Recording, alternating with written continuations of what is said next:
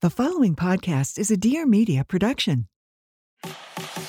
She's a lifestyle blogger extraordinaire, Fantastic. and he's a serial entrepreneur. A very smart cookie. And now Lauryn Evarts and Michael Bosstick are bringing you along for the ride. Get ready for some major realness. Welcome to the Skinny Confidential. Him and her. Aha. The pessimistic view here. I think that small failures are really good for you. I think that huge failures are actually like devastating. And I think the reality is most people can't come back from huge failures. And like I saw with a lot of capable guys in jail who just can't recover from it. And it's, really, really sad. I think all the little failures I had leading up to that were very, very beneficial. And this one probably wasn't. But at the end of the day, I think there's so many times when after we failed, and we want to get back started again, we predict problems. We're like, oh, well, if we start doing well in six months, this is going to happen. Well, in nine months, this is going to happen. In 12 months, this is going to happen. In reality, almost all those problems end up sorting themselves if you just take action. So I think like don't think about what problems you might have in the future. Just like just start going now, and those problems will most likely disappear. Welcome back, everybody. Welcome back to the Skinny Confidential, him and her show. Today we have a fire episode, no pun intended, but I had to say it, with Billy McFarland. Billy McFarland, as you guys may remember, is best known for organizing Fyre Festival, the VIP party that became infamous when hundreds of attendees were left stranded in the Bahamas with half built huts to sleep in and cold cheese sandwiches. I'm sure you guys all saw that documentary. It was a huge topic years ago that had a ton of attention, which eventually led Billy to prison. He was actually sentenced to six years for wire fraud, which we get into on this episode. And I got to say, sometimes we have episodes on this show that are absolutely shocking. I don't know exactly how we get into these conversations. This show has taken so many turns over the years, but this was definitely one of the more fascinating episodes. I think a lot of people have their already preconceived notions about Billy or what they think he did or did not do. And I think this is one of the first interviews where he's really opened up and shared from his perspective. We definitely came away from this episode with a completely different perspective of what we thought.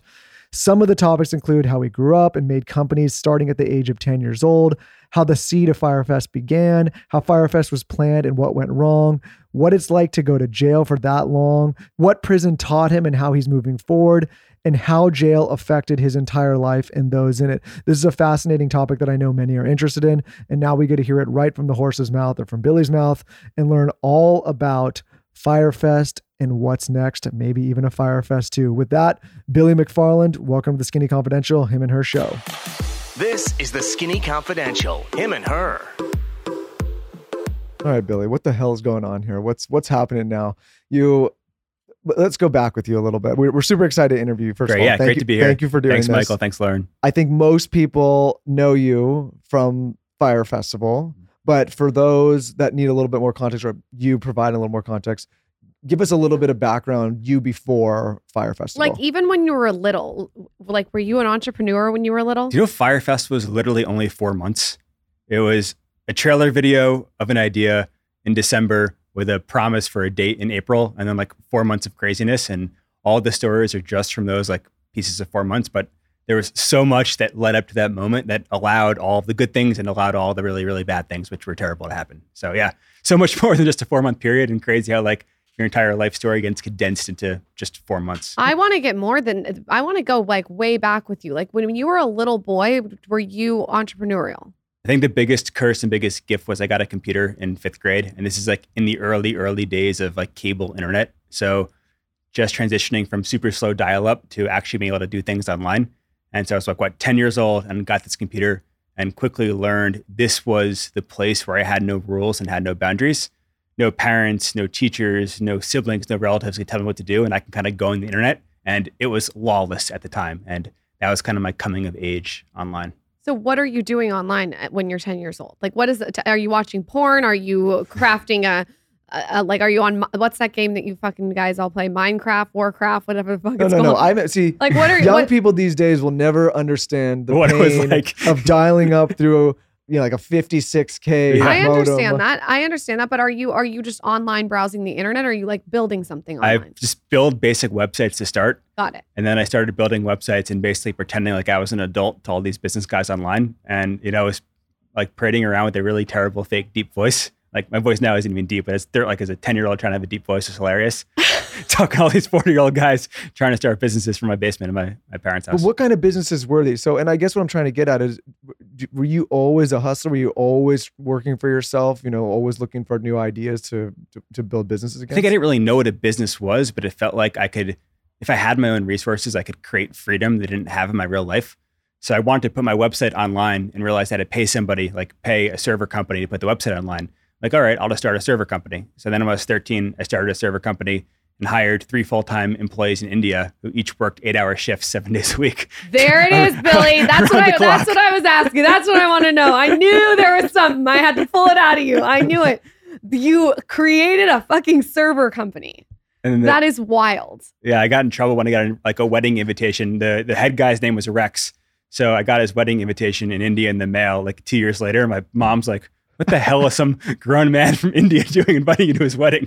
so house came crumbling amazing. down. I, I was wait. I knew there was like there's. I feel like there's breadcrumbs that lead up to this moment. What were these other breadcrumbs that that you remember looking back on your childhood like that? I started a website in the MySpace era and I called it Your Hot Site. And it was meant to be a private MySpace for middle school kids. And it was like really, really awesome for four days until the principal called me in and is like, someone's going to die in here. You have to shut it down immediately.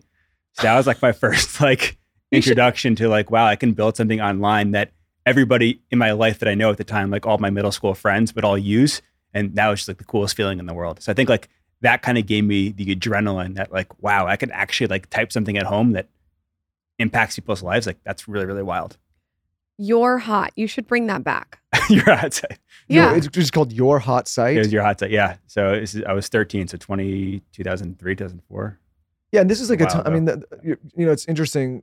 I think a lot of people that kind of came up during this time, like the internet, to your point, was like a little bit. Law. I mean, it still is, but it was like there was no real guidelines, rules, regulation. Yep. People were just trying to like figure it out. You didn't really, you know, you're surfing around. You don't really know what you're doing. I think kids were stumbling around.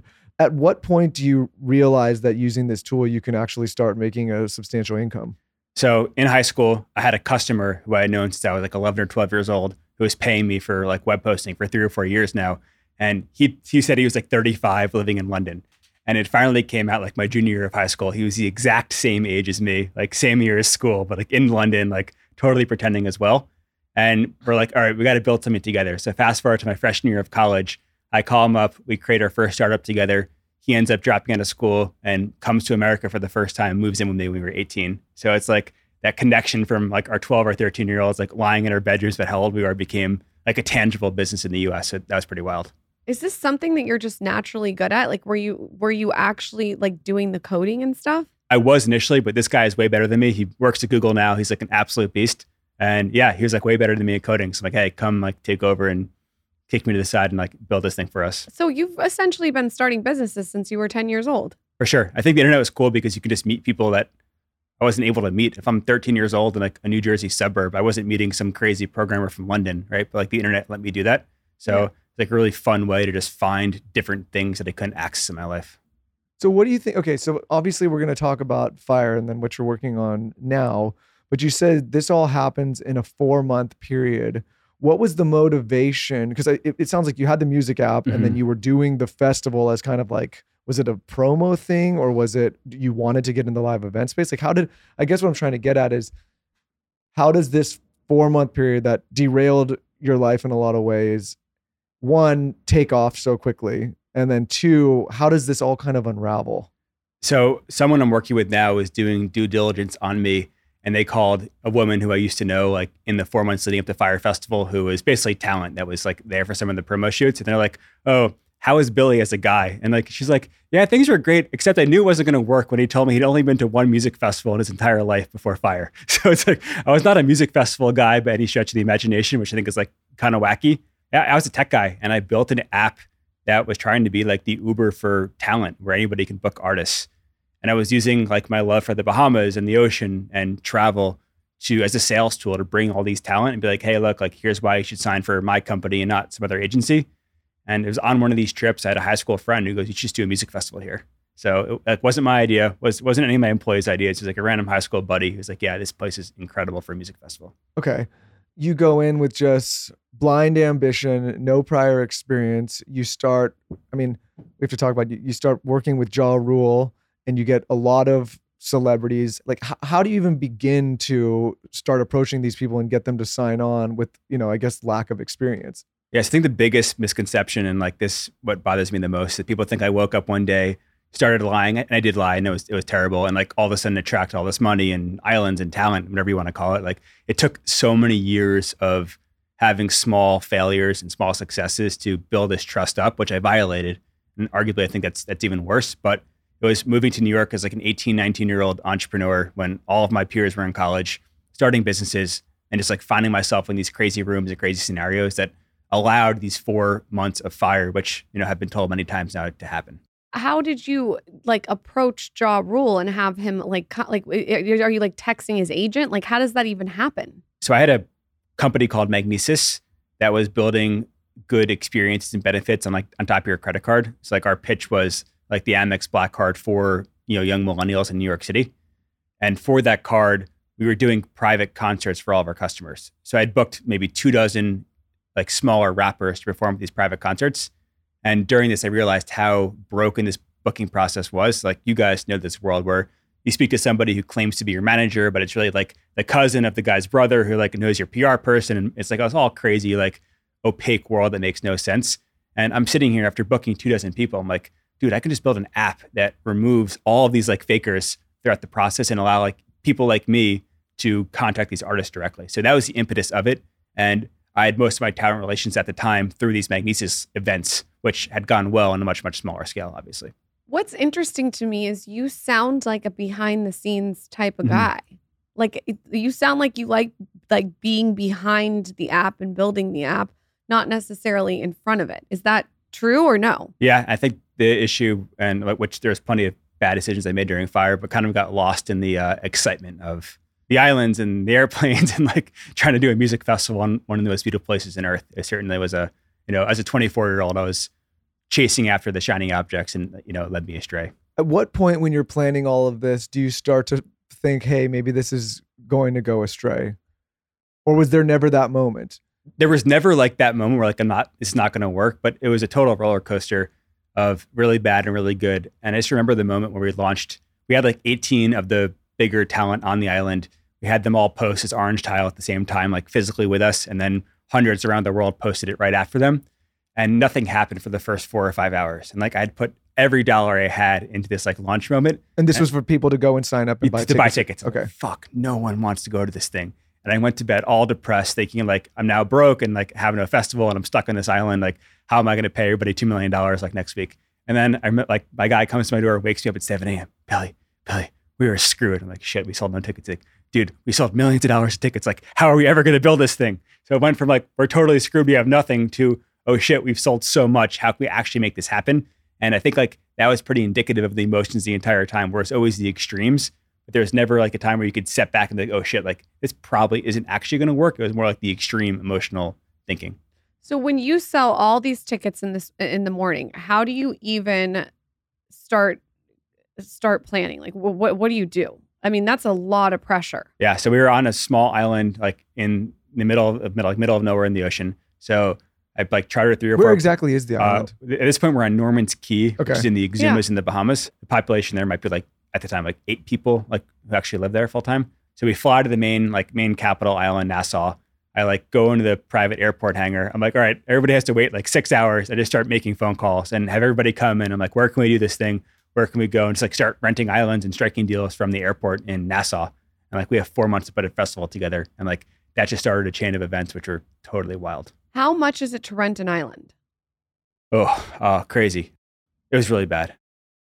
Probably spent a couple million dollars total on like rentals for four months, if not more. So it's like it's it's millions of dollars to rent an to island. rent out. Yeah. So then you get so you get the money, then you get committed because you spent the money, and now you're sitting there like, okay, I got to get all these people here. At this point, it was game on. We'd sold these tickets. We have every brand blowing up our phone. We had all the talent who had told us we were crazy six months ago. Now, like, we just wanted to come to the Bahamas for the Fyre app, saying, oh, like, forget the app. want to be part of the festival. Like, you know, we were in my own little world on top of the world at that point. So it no longer became about the dollars or cents. It's like, how can we make this three days that the entire world will talk about for the rest of their lives.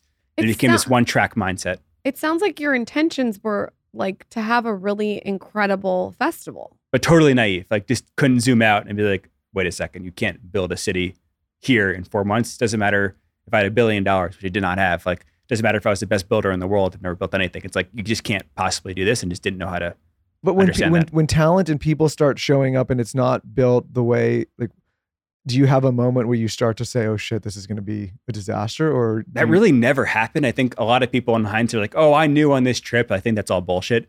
We had enough little things going for us, like enough villas that actually existed there that we were renting out, like enough physical assets that were actually ours that were so good. And we were amazing at the best, like the 100 person festivals that we did every couple weeks leading up to it. Like every single one of those was perfect. We just didn't have the expertise, or I didn't have the expertise to do it with 3,000 people at the time. And when when when you're planning this, when people start arriving, are Mhm. you freaking out as they arrive, or it, were you still not? Were you fine? Yeah, like for the first time, I thought I was screwed in my entire life was the night before the festival was supposed to start. And the storm came through out of nowhere. And like I had probably like 10 or 12 core like actual festival people who were building the festival site who were all like super energetic, experienced, like nothing's gonna stop us type of people. And I come into our main war room and all their heads are like down in the kitchen sinks and the tables are passed out on the couches. And I'm like, fuck, I just lost everybody. And that was when I knew like we were screwed, but it literally was not until the night before. And this is at midnight. and there was no way to stop people from coming at this point. So we had, you- we chartered two 730 like, like this is crazy. We chartered two 737 planes, set up a Fyre terminal in Miami International Airport, and had these planes scheduled to go back and forth all day long for four days, two weekends in a row.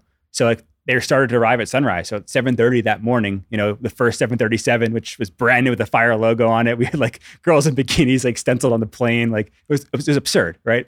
So at like 7:30 in the morning, the first plane arrives, and I'm like, all right, we're still gonna pull this off, but I made the final decision there that crushed it. I'm like, okay, our festival site is not ready yet. So let's send them to a beach on the other side of the island, bring all the booze, the boats, the jet skis, like give them a great time and like give us all day to build the festival site. And by the time they came back, it was pitch black. They were wasted. We weren't ready. And it's like chaos just erupted. what happens when the chaos erupts? It's been a while since I've seen the documentary, but I remember it was just like absolute pandemonium and people posting like, what was that like being there and experiencing all of that? So I think I should have realized when the top 10 or 12 like management level people who were all incredible, when they gave up, like physically and mentally gave up, I should have realized like I was screwed on your then. team. Yeah, they Yeah. like they didn't verbalize it, but it was pretty clear about their body language. Like they were like they realized that their whole dream of making this happen was dead in the night before. And at that point is, is when I should have called it quits because I just felt like where did everybody go? I have 700 people working here at, at this moment, like a lot of contractors and whatever underneath these 10 or 12. I'm like I can't find anybody, and I could find like two people who worked there. Where'd they go? I don't know. And it's like it speaks to my bad management ability at the time. And like clearly the 10 or 12 leaders were out of it. But I just felt like I was alone on this like whatever milk crate or milk carton trying to direct traffic and everybody was gone. Like, where the fuck is everybody? Are you staying up all night, at, like the night before? Like, are you Yeah. awake all night? yeah, for sure. It was a mess. How, and how many days are you awake for? Because I, I mean, how do you go to bed? Yeah, I think it was like two or three days where it was just pure, pure mayhem. Oh my god! You remember the sandwiches, Lauryn? What happened with the sandwiches? Remember those like the people that Yeah, why were the sandwiches like such a such a thing for The- someone who's listening that has no context? Why? was yeah, that the, the food actually wasn't wasn't bad. Like the food was totally it wasn't five stars advertised, but the food was like definitely pretty good. And the story is that two kids were high and went up to Andy King and said, "Hey man, all I want is a cheese sandwich." So he made that like those two guys a cheese sandwich. And my number one response here is if we served, I think there was like a thousand people there, a thousand cheese sandwiches, there'd be more than one picture, right? Like every everybody would they're saying a that picture. cheese sandwich basically just it was a one-off. lot of a lot of yeah, press. it was like literally two guys asked for it and he made it for them. when you're actually in it and how you've seen it portrayed on social media, were there a lot of things that were inaccurate? I never watched documentaries. I think like the Never once. No, never once. I think the crux of it was wrong. Like, I think morally, the biggest crime were these people who were backing me since I was 18 or 19 years old, who I took advantage of in the four months leading up to Fyre Festival. And like, that's fucked up. I think as far as the actual event, like, we all busted our asses to make this thing work. And anybody who's working the festival, no one thought uh, like it wasn't going to work beforehand. Like afterwards, they can say it to make themselves look smart, but everybody working there thought this thing was going to happen. So I think the crime was more about like the abused trust and not the actual festival itself. And w- remind me, what were you actually charged and convicted of? So wire fraud for lying to investors to raise money in the you know months leading up to the festival. Okay, so- Is that when you when you say you were out of integrity before the four months leading up to the festival? How were you out of integrity? Like explain it to someone who doesn't understand. So we just became desperate, or I became desperate for the money to make the festival work. Is that what wire fraud is? Is to just you just like raise money off false pretenses? Yeah. So like wire fraud is super, super broad. It's like, hey, Yeah. you know, if I tell you my apartment's worth a million bucks, you know, give me a loan against it and it's not worth that and you give me money, like that's wire fraud. Got so it. like any any exaggeration about like something's value or something's worth to get money is like technically wire fraud. So yeah, I lied to the investors about how well the company was doing and like it was really bad. And you know, I was saying we had more revenue than we did, blah, blah, blah, because I was desperate for the cash. It's like that was a true crime. But the money was spent legitimately trying to execute the festival. And like that was pure just stupidness on my part not to zoom out and be like, shit, this is not going So it work. sounds like you made this kind of like public promise to do this festival, and then you realize it starts to get away from you, and you're getting and you got desperate to make it happen, and so you, and you needed to bring in the cash, and so. I think what, what you're saying is you exaggerated to the investors to bring that money in, but Yeah. your intention was still then to use the money and pull off a successful festival. Absolutely. How much money did you raise? Uh, it's like 27 or 28 million Wow. ish. You know what though?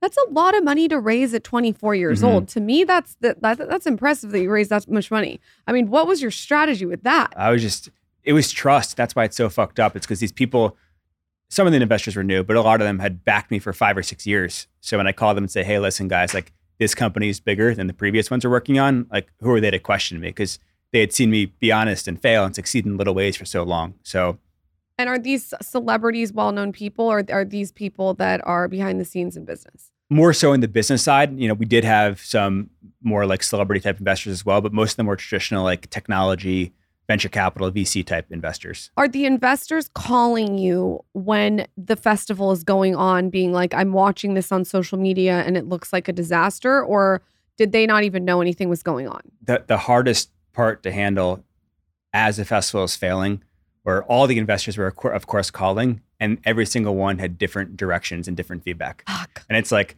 how do you handle 20 really, really smart people who are all like great in their own ways, telling me complete opposite things? And like that was so challenging because I was trying to deal with a thousand people to get them home, X number of hundreds of you know contact contractors who were there, and now a couple dozen investors all telling me like, do this, don't do this, don't do this. And then I do one one thing that one says, and someone else yells at me, and it's like trying to learn how to deal with that. I wasn't prepared for it. What were they all telling you? Like, what was some of the direction? I mean, the smart ones were saying, shut the fuck up, like get everybody home safe and like say nothing. And other ones were giving me complete opposite feedback. Like that you needed to make a statement? Yeah, like go on all the media, like start selling tickets for next year. We want our money back. You know, I've heard every possible like piece of advice you can imagine.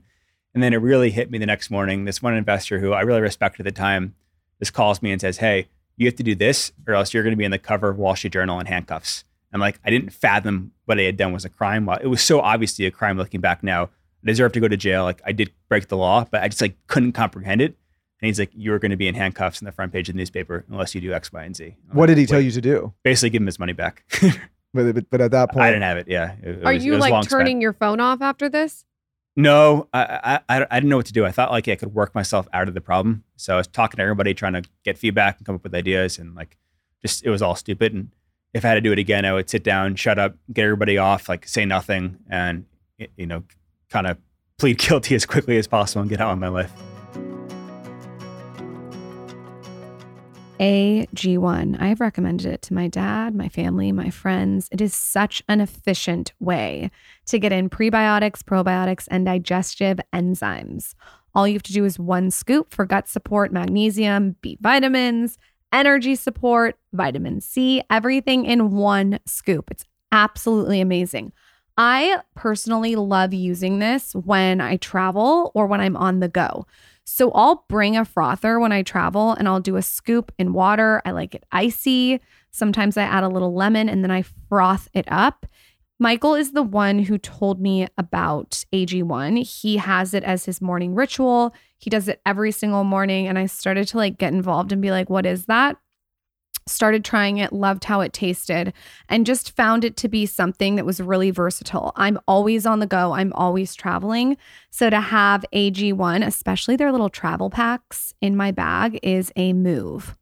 AG1 is the supplement I trust to provide the support my body needs daily, and that's why they've been a partner for so long.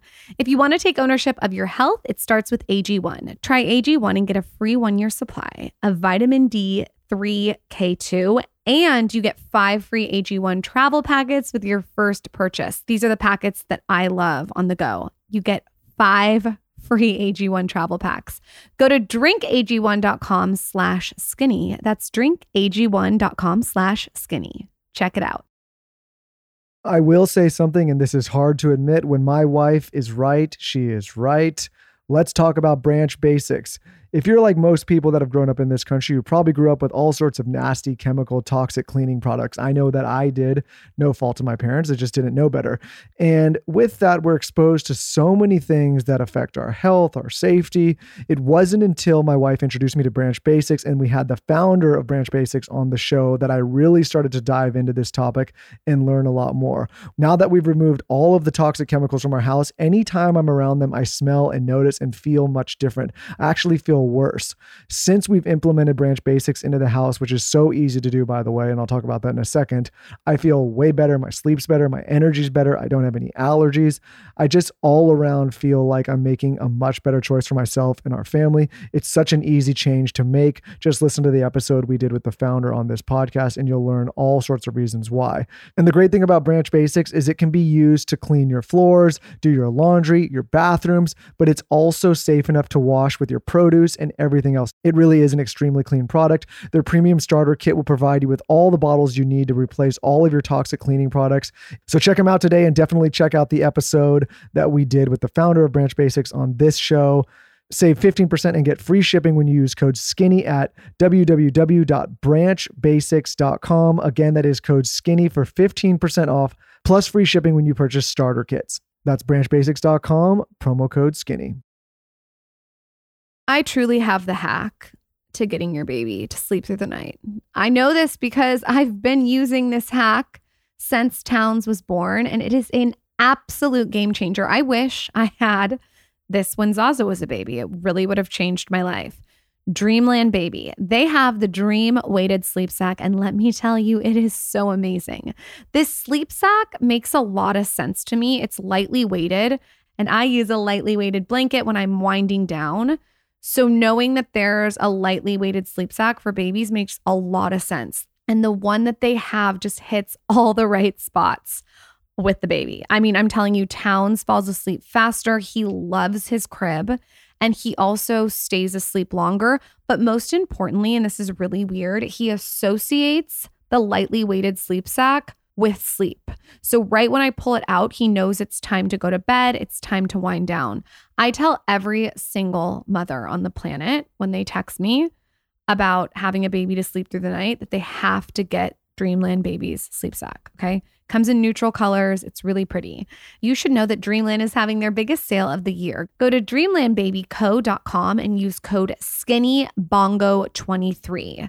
That's skinny, B O G O 23 at checkout. And this is a buy one, get one free weighted product steal. This is a great way to stock up on Dreamland baby products or give it as a holiday gift. That's skinny, B O G O 23 at checkout. what's it like to be riding that high and having that momentum and success in business and then get to the moment where you're about to you know in your mind pull off this successful festival to the next day nightmare scenario being charged with the crime having the world and your investors kind of turn against you like what's going through your mind personally at that time i think what was so weird was that i was running these businesses and had all these employees and all these people calling me then all these investors i'm reporting to and then news breaks, I'm getting charged with the crime, and no one calls me. Like my phone goes completely silent. So it went from like constant stresses where I'm scared to check my phone every 30 seconds to now my phone is completely dead. How quickly after do you get charged? The investigation started like right after I came back to the US. And so it went from I'm in the middle of a shitstorm to then my phone like I couldn't pay someone to pick up my phone call. Do you have a girlfriend or a partner or anyone at this time helping you through this, or is it just you on your own? At this point, it's just kind of you know no no no one's serious at that point. No. Okay. Yeah. And so, uh, did you have someone within the company that you worked with helping you, like really by your side, or was it really just falling? it really went from like I felt like I had a hundred super close friends to like zero overnight. And Oh. yeah, And why do you think so many people turn to you just because they found out that you lied and they were obviously disappointed? I think people are just get really. I, I I'm so scared of the government now. Like you know, I, I would laugh if you told me to be scared of them seven years. I would have laughed at you. But like now, I'm scared, and I think that people are just scared. And even if you're totally innocent, like it's expensive to defend yourself, whether it's civilly or criminally. Like just being involved in in legal action is just not cheap, and it's scary. And like if you are in the midst of that, and at that point, I was a lightning rod. Whether it was getting lawsuits from everybody or like criminal actions, like no one wants to be associated with someone who's just kind of going through that storm. And like I get it. When you say you're scared of the government, are you scared because you went to jail and saw like a different a different side? What do you mean? yeah, I just like saw what could happen, right? And like, I think I did ten months total in solitary confinement, and wow. I, you know, I, I kind of I grew up in a suburb in New Jersey, like being taught the world is fair, and of course I was guilty and deserved everything that came of it. But like also to see that someone could snap their fingers and literally put you in a cage for ten months, like that scared me. It's like there is someone out there who can literally go like this, and like your life is over, and like that's frightening when I didn't know that quite existed before. how are you managing your stress when you're going through all this? And what I mean by that is when you're Mhm.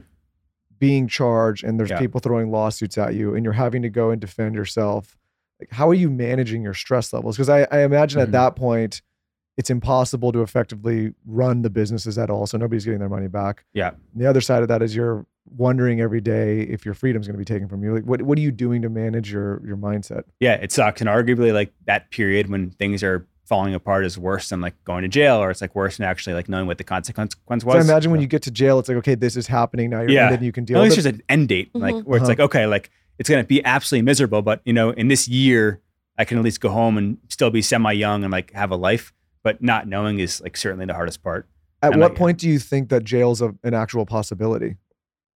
Like, did you, when you were going through this, did you ever think that you were actually going to see the inside of a jail cell, or were you thinking, hey, you'll you go through here and a slap on the wrist? So I hired a lawyer, and then like he's like, all right, let me see what the situation is, and then he calls me in a week later. He's like, Bill, you're going to jail. So he's like, yeah, he's like, you know, I talked to the government, and you know, they have you, and I, I was totally guilty, and he's like, you're going to jail. Are you at home when he calls you and says No. I mean, yeah, I go to his office. I'm in, like, I'm in his office, and he's like, yeah, you're going to do some years in jail. and how do you receive that news?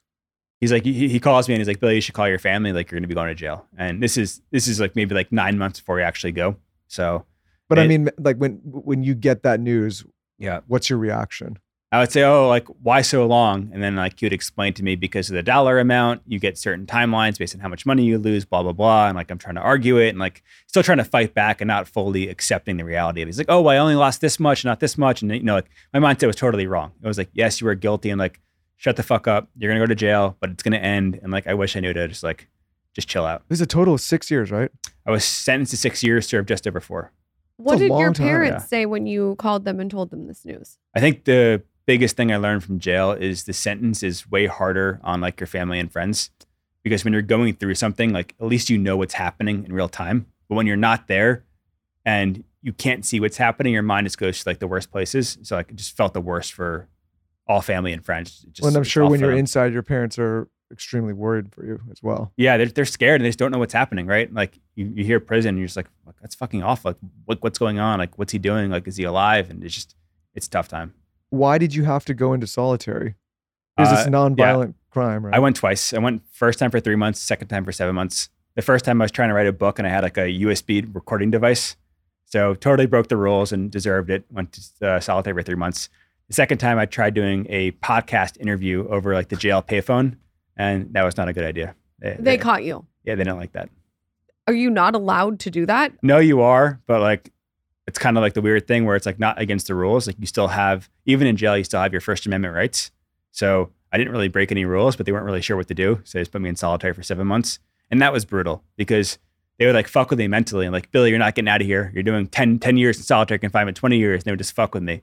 And I had no Wow. phone calls, like no way to access the outside world. So I was like going crazy. Like, fuck, am I literally going to be in this box for 10 years for doing a damn interview? Like- They fuck with you Yeah. on top of it? yeah. So that was the hardest part. What that is twisted Yeah, to to say that. I mean, that's that, that is like that's mean. That's cruel. it's crazy. So, were you even allowed to read? Uh, you were allowed two books a week, and it sounds like a lot for a normal person. But when you have absolutely nothing else to do, you you read like even if you're a slow reader, you read a book a day because like literally twenty four seven you're locked in a cage. So I never understood that. Like, why can't we have more books? But wasn't the fight I was able to pick at the time. Growing up, nice kid in New Jersey, your first day going in, what's that experience like? I imagine you're terrified. Yeah, I think I just didn't like. Once again, didn't respect the prison etiquette initially. Prison is very, very behind racially, socially than the world is. And it's probably like 50 or 60 years behind. And then like growing up as an adult in Manhattan, it's probably 100 years behind like New York City. So not understanding that like there are these like weird social norms that you have to conform to. Like it, what? It took like, I mean, everything is just super fucking racist. And like, if I went and talked with a non-white person, the white guys would get mad and like cause drama over it. And like, you know, it's like it's like as simple as that. And causing drama and like trying to explain to them like, well, I get along better with you know a 25 year old black kid from Brooklyn than a 60 year old like guy with a swastika on his forehead. so it's like, why do I have to sit with this guy when I prefer to sit with this guy? And like, I just didn't understand like how to. And what happens if you balance kind of step outside those bounds? They check you pretty quick. Like, I guess I was like too like, I wouldn't say confident, but too like, why can't I? Like, why can't I talk with a guy I'd rather hang out with than someone like like you? And like, try to fight back or push back a little bit. And like, it took a couple months to realize like at some point it's got to stop causing stop causing drama along the way. And do you ever fear for your well being in there? There was like a couple times early on, I was in the Brooklyn Detention Center, which is pretty rough, where like, you know, some guys would threaten stuff and like, yeah, but it, it all ended up working out. Nothing ever terrible happened. But saw, you know, saw someone or like guy in the cell next to me got raped and like saw many people get stabbed, someone commit suicides. Like it was bad. Like there was things. So how do you stay out of all that? Like especially when you're doing as much time as you did. The biggest thing, it's all about money in jail. And a lot of people get in trouble because they owe people money. And most of the bills come from drugs. And I've never been a drug person, like never done hard drugs in my entire life. But a lot of guys come in there, they're super depressed and they start doing hard drugs and racking up debts to others.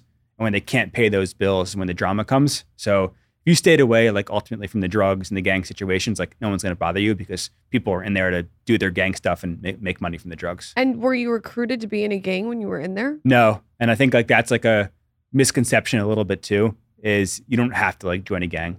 And like generally you hang out with people from your same area. So like there's New York guys, there's Philadelphia guys, whatever. So like, you'll hang out with the guys from your certain area. You're not in a gang, but no one really like bothers each other unless you're owing money or trying to get into like if you're dealing drugs, people get mad. But if you stay out of that whole business, like no one really cares. What was the most, or who was the most interesting person that you met in jail? There's got to be like a person. So I've- many. Yeah, I bet. So I think the biggest shock was, you know, we're taught in life there are good guys and bad guys.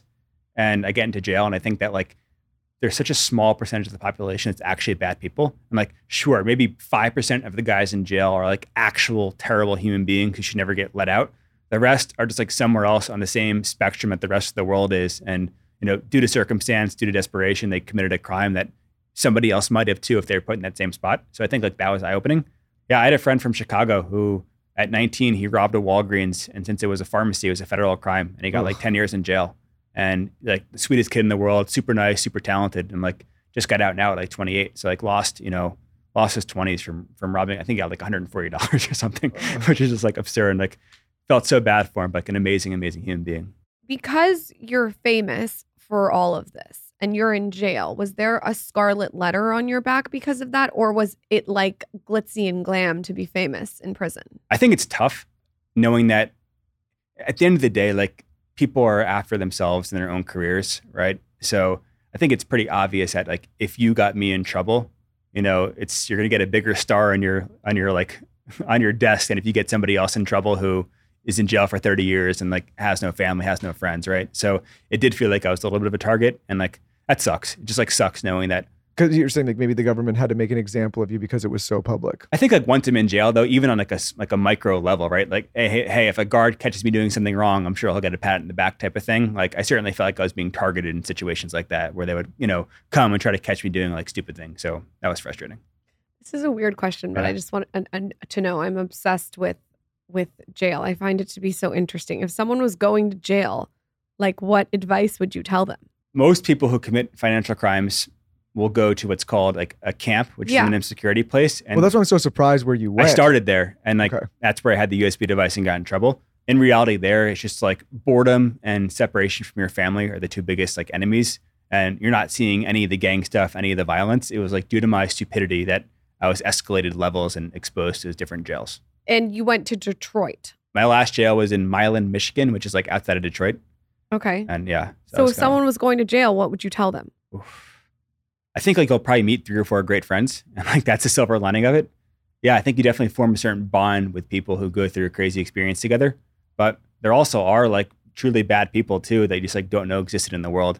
And for example, there were tons of these like child molesters, and I would sit there in these rooms and be like, if you offer me my freedom right now, I cannot go go out in the world and find twenty of these guys. And like somehow there's there's hundreds of them right here. So it's like it is kind of like a, a, a crazy experience. When you are in jail, is that when the documentary came out?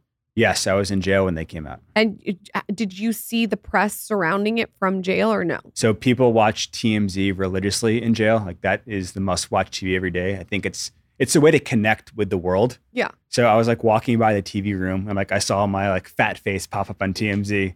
Are people saying like they're Yeah, they're like, "Billy, Billy, look. I turn around. It's like dueling documentaries. I'm like, oh fuck. What And do I- you mean you're fat face? You're thin. I was so fat like during this Fyre time. I was super fat.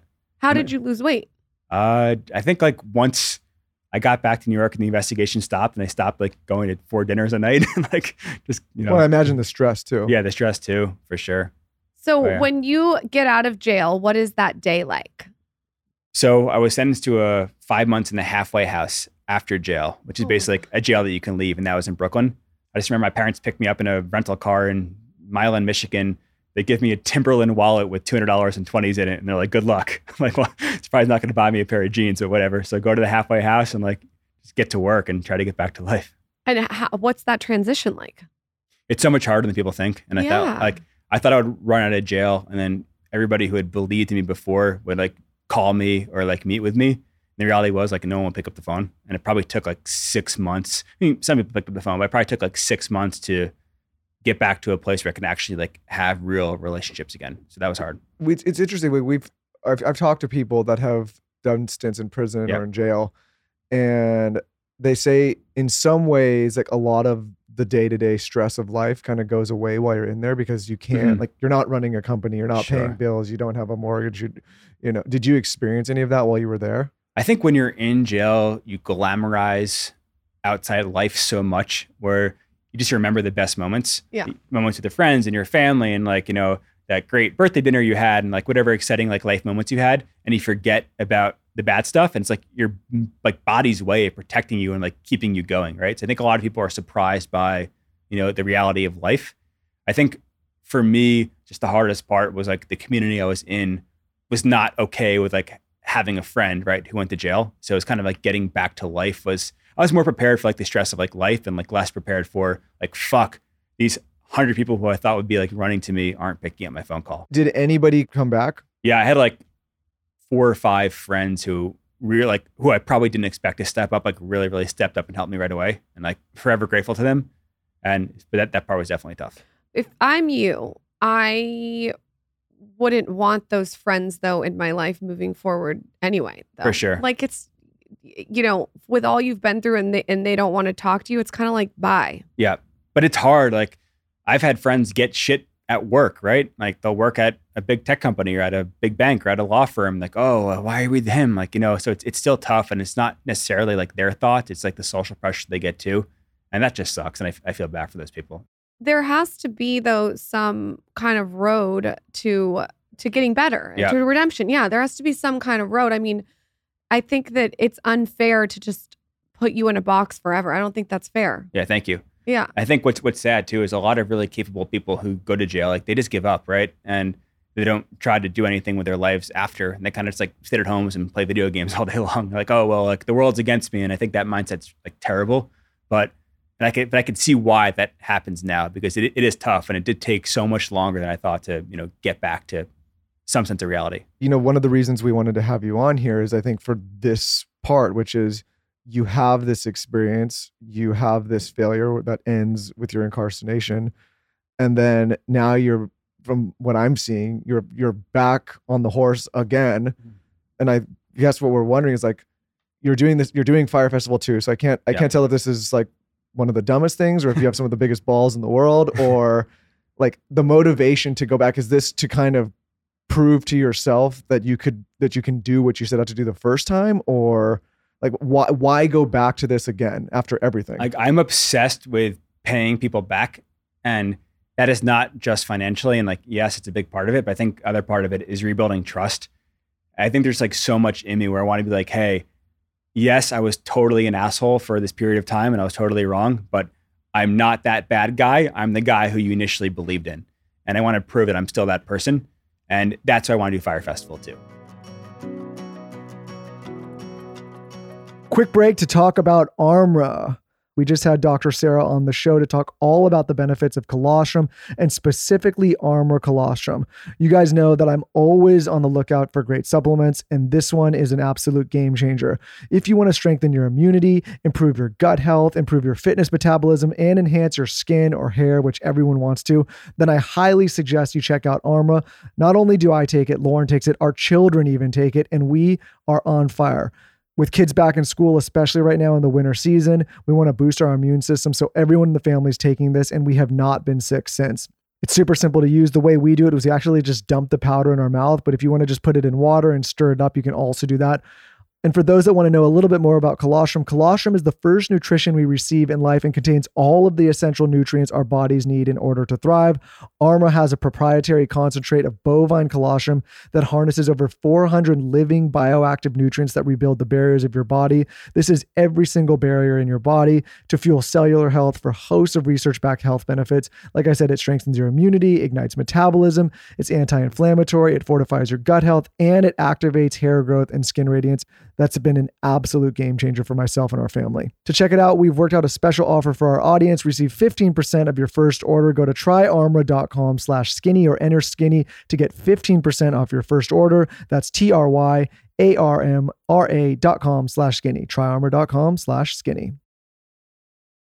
Let's talk about Weight Watchers. Weight Watchers is the number one doctor recommended weight management program and the trusted authority in evidence based weight health. Beyond the science, joining Weight Watchers means you become part of a powerful, passionate community. They're all about community there. We got to learn all about that when we had the CEO on our podcast. The company's purpose is to always inspire healthy habits and lasting weight loss. So, how they do this is they focus on behavior change, nutrition science, and real connections while never giving up on the food that we all love. Personally, I really love how they've evolved their approach to weight loss over the years, and they're really like with the times, which I appreciate. Weight Watchers has helped millions of members on their journeys over the years, and recently they've launched Weight Watchers Clinic. And this provides support to even more people across the weight health spectrum. Most importantly, I think that Weight Watchers knows that weight management is not a one size fits all thing. There are behavioral and biological factors to consider. So they really have a multifaceted approach when it comes to losing weight. Head to www.com slash TSC to see if you qualify. If you do, use our code TSC25 to get your first month free. Plus, you get $25 off your second month. That's www.com slash TSC. You have seen me on Instagram story and you've seen a visual of my skin. Probably 60% of the time, I'm wearing like a really great oil, a serum, maybe some like under eye situation, and I'm always wearing a mineral SPF that's tinted. And the one that I've been using is OneSkin. So I've showed this on my Instagram, but basically, I got to interview one of the founders of OneSkin and I learned all about their products. Their products are validated by dermatologists to significantly improve firmness, reduce fine lines, and strengthen the skin's barrier, which is all really important for skin health. And their products are designed around that.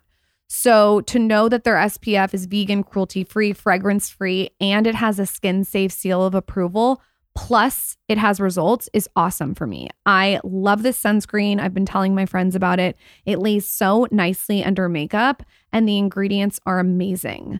If you're going to check out another one of their products, I would get their eye topical. I have been using this eye cream and I can tell that it's strengthened underneath my eyes. I know that sounds so weird, but the skin's so delicate and it's actually firmed up the skin under my eyes.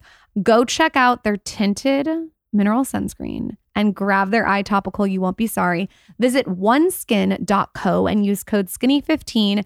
You get 15% off your first purchase. That's oneskin.co and use code skinny15 for 15% off your first purchase. So how do you even begin to start? Okay, say that I'm an investor Sure. and you come to Pitch me him, pitch and him. Pitch say, him. I want to hear what you pitch yeah. because damn, twenty-seven million No, no, dollars. I know, it's crazy. shitload It's of crazy. money, man. Because if you come to me and say, "Hey, I have an idea for Fyre Festival 2 and I need to raise money," and I'm uh, just Yeah. a basic guy, and I'm like, "Let me Google and see what happened with Fyre Festival 1," I would think that the chips are a little bit stacked against you. I disagree. You know what, No, but Billy? I I- I disagree. I wanna I, I want to think, start the start the fight I think that he has so much to prove. no, but I'm just wondering how and that you. he I I think he's gonna have this moment where he proves everyone wrong. I really do. well, I hope he so. spent so much time thinking and being quiet in jail and strategizing and planning. I actually think that he's gonna pull it off. Well, it's, it looks like you are, but I'm Mhm. wondering like how you even start approaching people with, "Hey, I'm doing this thing again after the first experience." it's a great question. Everybody asks that question, which I love, and I think since 2016, Fyre has been the most talked about festival in the world. Coachella is in second place, and it's like three and a half times as many like mentions and you know appearances as has had since then. And like I was talking to some like some big festival company, I'm like, what would you have to do to start a festival next year and get the awareness of Fyre?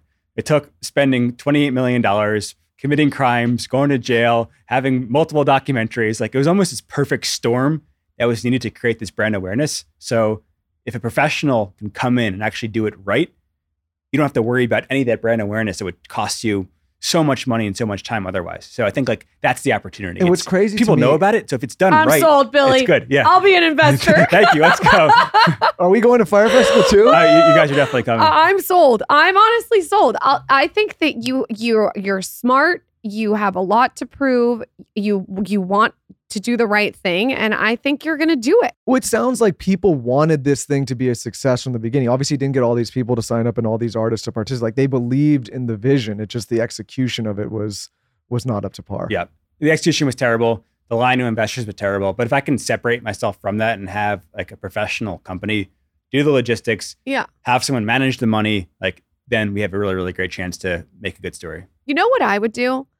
I would have it all set up. Like, say it's on Friday, I would have it all set up on Monday, so you can just feel really good good about idea. it. good and days. then you can go and like show on social media that it's already It's the ready. infrastructure is already set up and you can feel good about it i think where one of the where you got in trouble in one of the instances is like it sounds like a, like a, a lot got procrastinated Mm-hmm. till the very last second so you were like fuck what do i do and that's where the scrambling happened if i would set it all up so you're just chill that week yeah, I like that. i don't know if that's like way more money you might need a couple more investors to have it set up that long but then you're like you can have like actually enjoy it and savor it and sleep the night before. yes I have a personal question. Sure. So I, a lot of people that listen to this show, you know, they've experienced failures. I mean, we all we all experience failures, but I think getting back up and continuing to try is the thing that in the end will will make people either win or mm-hmm. lose, right? If you you don't I, I believe you don't really fail unless you just quit trying.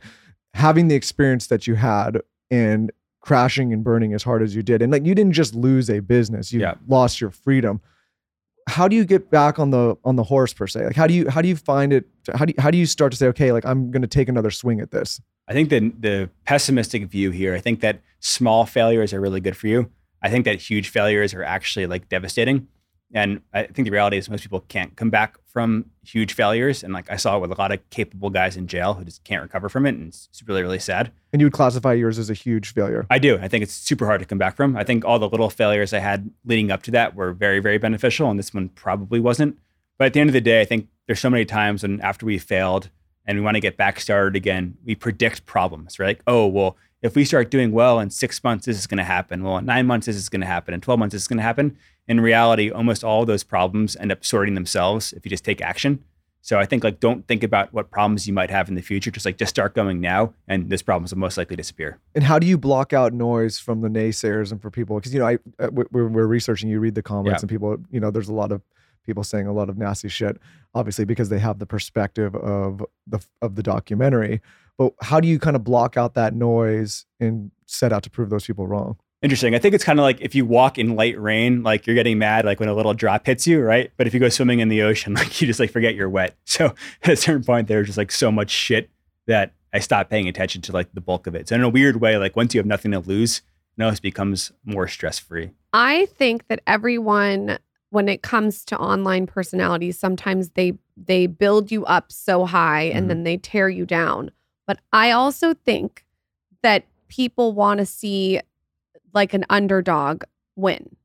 And I think the internet when you do Fyre 2 and you do it right is going to surround him with positivity. I'm going to just put that out Well, there. no, I think it's good that you're doing these kind of shows because I think it gives people a much different perspective. Yeah. right? Like when I hear your story, I'm like, okay, here was a young guy, very ambitious, that set out to try to create a great experience for people, but fell short Yeah. on the delivery and also was out of integrity a bit. But I don't look at you like, man, this guy was out to rob people and he was out to steal people's money. And like, obviously, you're not sending all these people to an island with the intention that they're going to have a bad time Sure. and I think it's good that you're doing these because I I think it it humanizes you a lot more than you know somebody showing you on a documentary and giving their outside perspective. Yeah, unfortunately, like the salacious stories are always better, right? Like you know, he stole twenty million dollars and went and partied on a yacht. Like it's a, it's a better story than No, and- and the listen, details. there's- Yeah, Obviously, a lot of issues in this country with the justice system, but I don't think anyone can listen to like, okay, like you made some mistakes, but six years Mhm.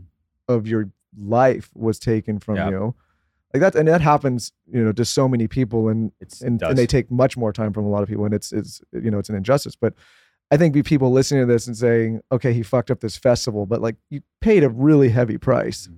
It's hard and like there are some days where you're depressed about the number and then i go and meet someone who has 30 years and never hurt anybody and it's like wow like i'm really grateful. So it's kind of like some days are great some days are terrible. It's just like hard to hard to get there. I, I don't think people can contextualize i mean like even when we were talking off air and you said hey you were you know you missed basically all of covid Yeah. and you know new york for six years and you get out and things are just totally completely different yeah yeah. i don't think people Is it really realize- feel So different? new york's like dangerous now What do you like? What do you mean? It's- It's weird. Like Like- when people we've been coming here for the last like five years, all like all the time. So I don't know what you mean. Like, what do you mean? I think like New York, you know, you would never think twice about walking down any street in Manhattan late at night six years ago. Huh? And like now you do. And I was almost mugged one night. Like some guy jumped out from behind a car to try to mug me. And like I've seen other guys like having been in jail. I know what like the Jack Boys look like now. I saw a couple groups who are like looking for their like, looking for their targets. Like, like wow, this is like the city has totally changed. So Really? yeah, it's gotten more dangerous after COVID. Crazy. lauryn's oblivious to all that which is Yeah. I'm a little oblivious. yeah. But you know, what, what do you want me to do? My I my, have you. my content guy here, he got mugged, you know, a handful of months ago too. This camera stolen. oh my god, that's scary. it's- yeah lauryn it could be scary lauryn's Yeah. like walking around la-di-da I'm like, hi, how you doing? Are you, uh, like, it used to be like that. Like it's like legitimately changed now. She's like, this dark alley looks nice. Let's go down this one. What's cool now is the outdoor dining. So all the restaurants got like the outdoor permits during COVID, yeah, and they just all stayed. yeah, So- that is cool. The summer was great. So like every restaurant that used to only be inside now had people outside all summer long. So that was like create a kind of fun, fun vibe. Have you had good experience going out in New York City and being in public? Have Uh, people been like embracing you? Ninety-five percent positive. I think people in general in New York are so caught up in their own bullshit where if they don't like you, they're not gonna like even entertain the thought of like talking to you. Like oh, they're too cool to acknowledge you. And then once you do say something, you're ones who are supportive. So yeah, I think That's yeah. good. I- Just a New York mentality. When do you think that you're going to do Fyre 2? End of next year. Into next year. So 14 months versus four. So we better get this right. What are you doing differently this time? Yeah, I want to know of- all the things you're doing differently. Uh, like having a real festival company do all the work. So I, will, I will not be doing logistics. And I think my job here is to tell a really good story and to help craft it. So it's three days that you talk about forever. Like if I can do that, I win.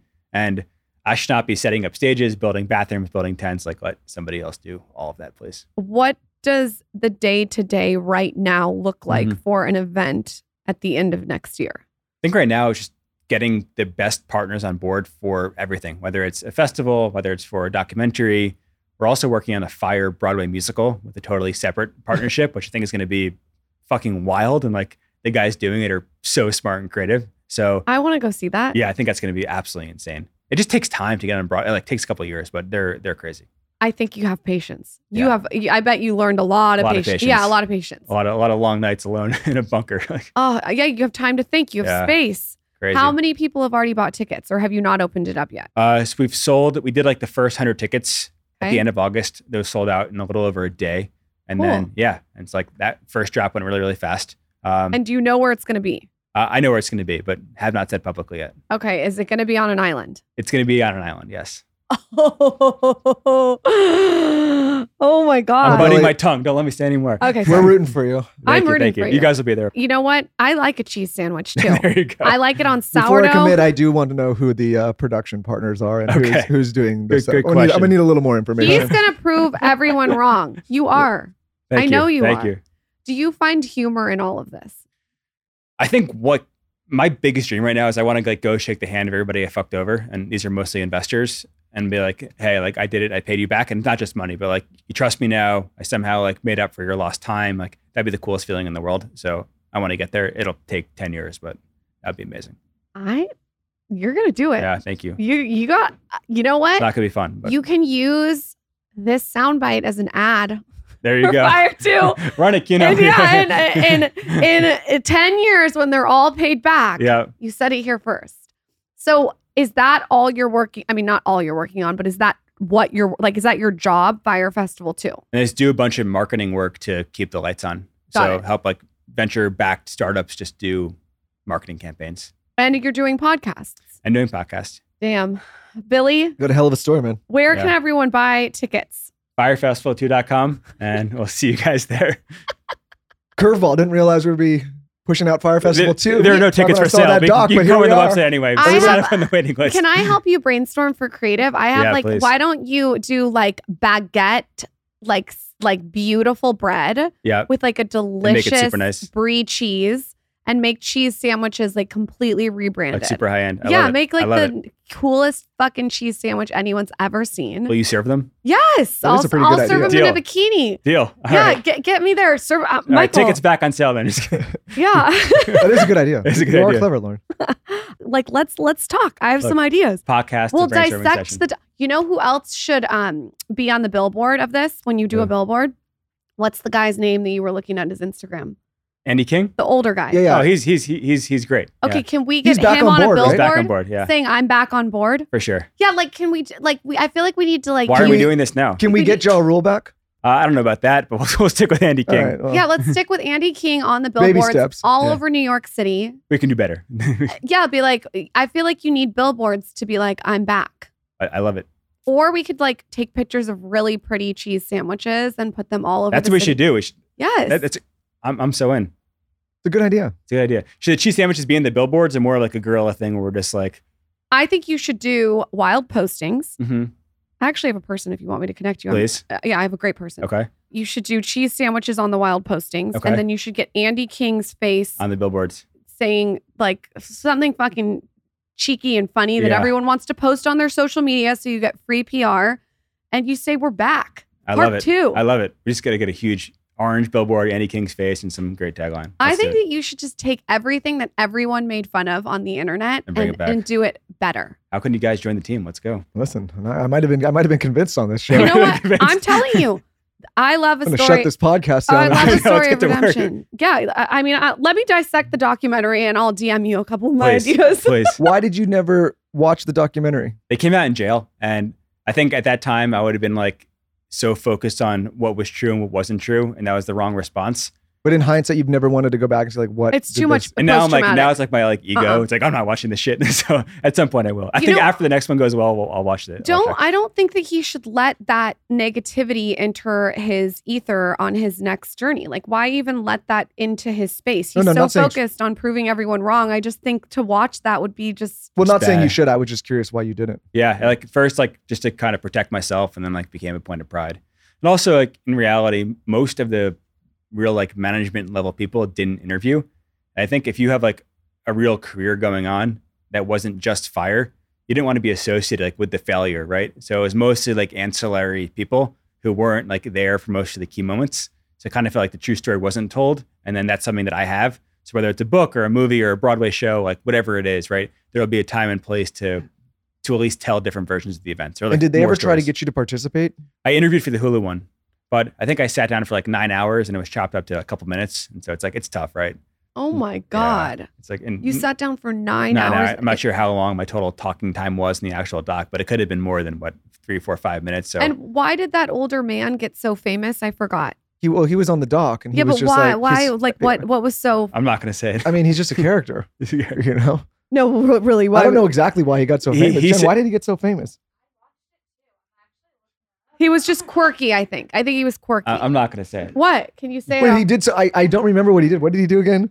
Why He's is the- we everyone could cut- smiling? We could cut it out of it. There, there was allegedly a shipment of Evian water held up in customs, Okay. and he said that he was going to go blow the guy to get the water released, and like you'd say, "I'll do whatever it takes." So that's like that was his moment. He said, Oh, "I'll, yeah, it was the I'll whatever it blow takes. the guy." Was he being funny? Well, it was news to me when it came. All I remember is this jail guard came up to me and goes, "Hey, did you tell Andy King to go blow some like government official?" I'm like, "Wait, what?" Oh, oh, oh, oh, oh, I'm oh. like, what are, you, what are you talking about? He's like, "You can tell me." I'm like, what do you, he's what saying that you said to go blow the yeah, guy. yeah, but there, there was. But like that's that's that's being funny. I say that all the time. I- Who do I, I- have to blow to get in? I had seen him since. I'm like, dude, what actually happened? He's like, oh, well, someone called me saying that you said that I need to go blow this guy. So you like, probably said uh, uh, they you- they probably said Billy said whoever you have to blow to get the water as a joke. yeah, and it was taken like as a literal order. That's something I would say. So like I and I was cornered in jail. Like, what are you talking? And like, I didn't remember this ever happening, and now I'm like, wait, what? oh let me think about that. There, Yeah. there's a there's a slogan there. I know, Like you you got to take that like, slogan. whatever it takes. But yeah. Andy's back on fucking take board. I saw yeah, him. and he's back on board. I saw him doing some social promo with you. and he's great. I can't wait to see you thrive, Billy. Thank you for coming on the show. What's your Instagram? Pimp yourself out. P Y R T Billy, Pirate Billy. Pirate Billy. I like it. didn't want to com- go. Didn't want to fly a little more under the radar with this. You just said straight up coming back as a pirate. Yeah. Not, not the Okay. first mistake. All right. It's gonna crash. Thank you, Billy. Thank you, guys. Well, that was a story. I hope you guys loved this episode with Billy McFarland, and I can't wait to see what he does with Fyre too. We'll have to see. Make sure you're following us on Instagram at TSC Podcast. And if you want to watch any of our episodes, they are all up on YouTube. Simply search The Skinny Confidential. Enjoy.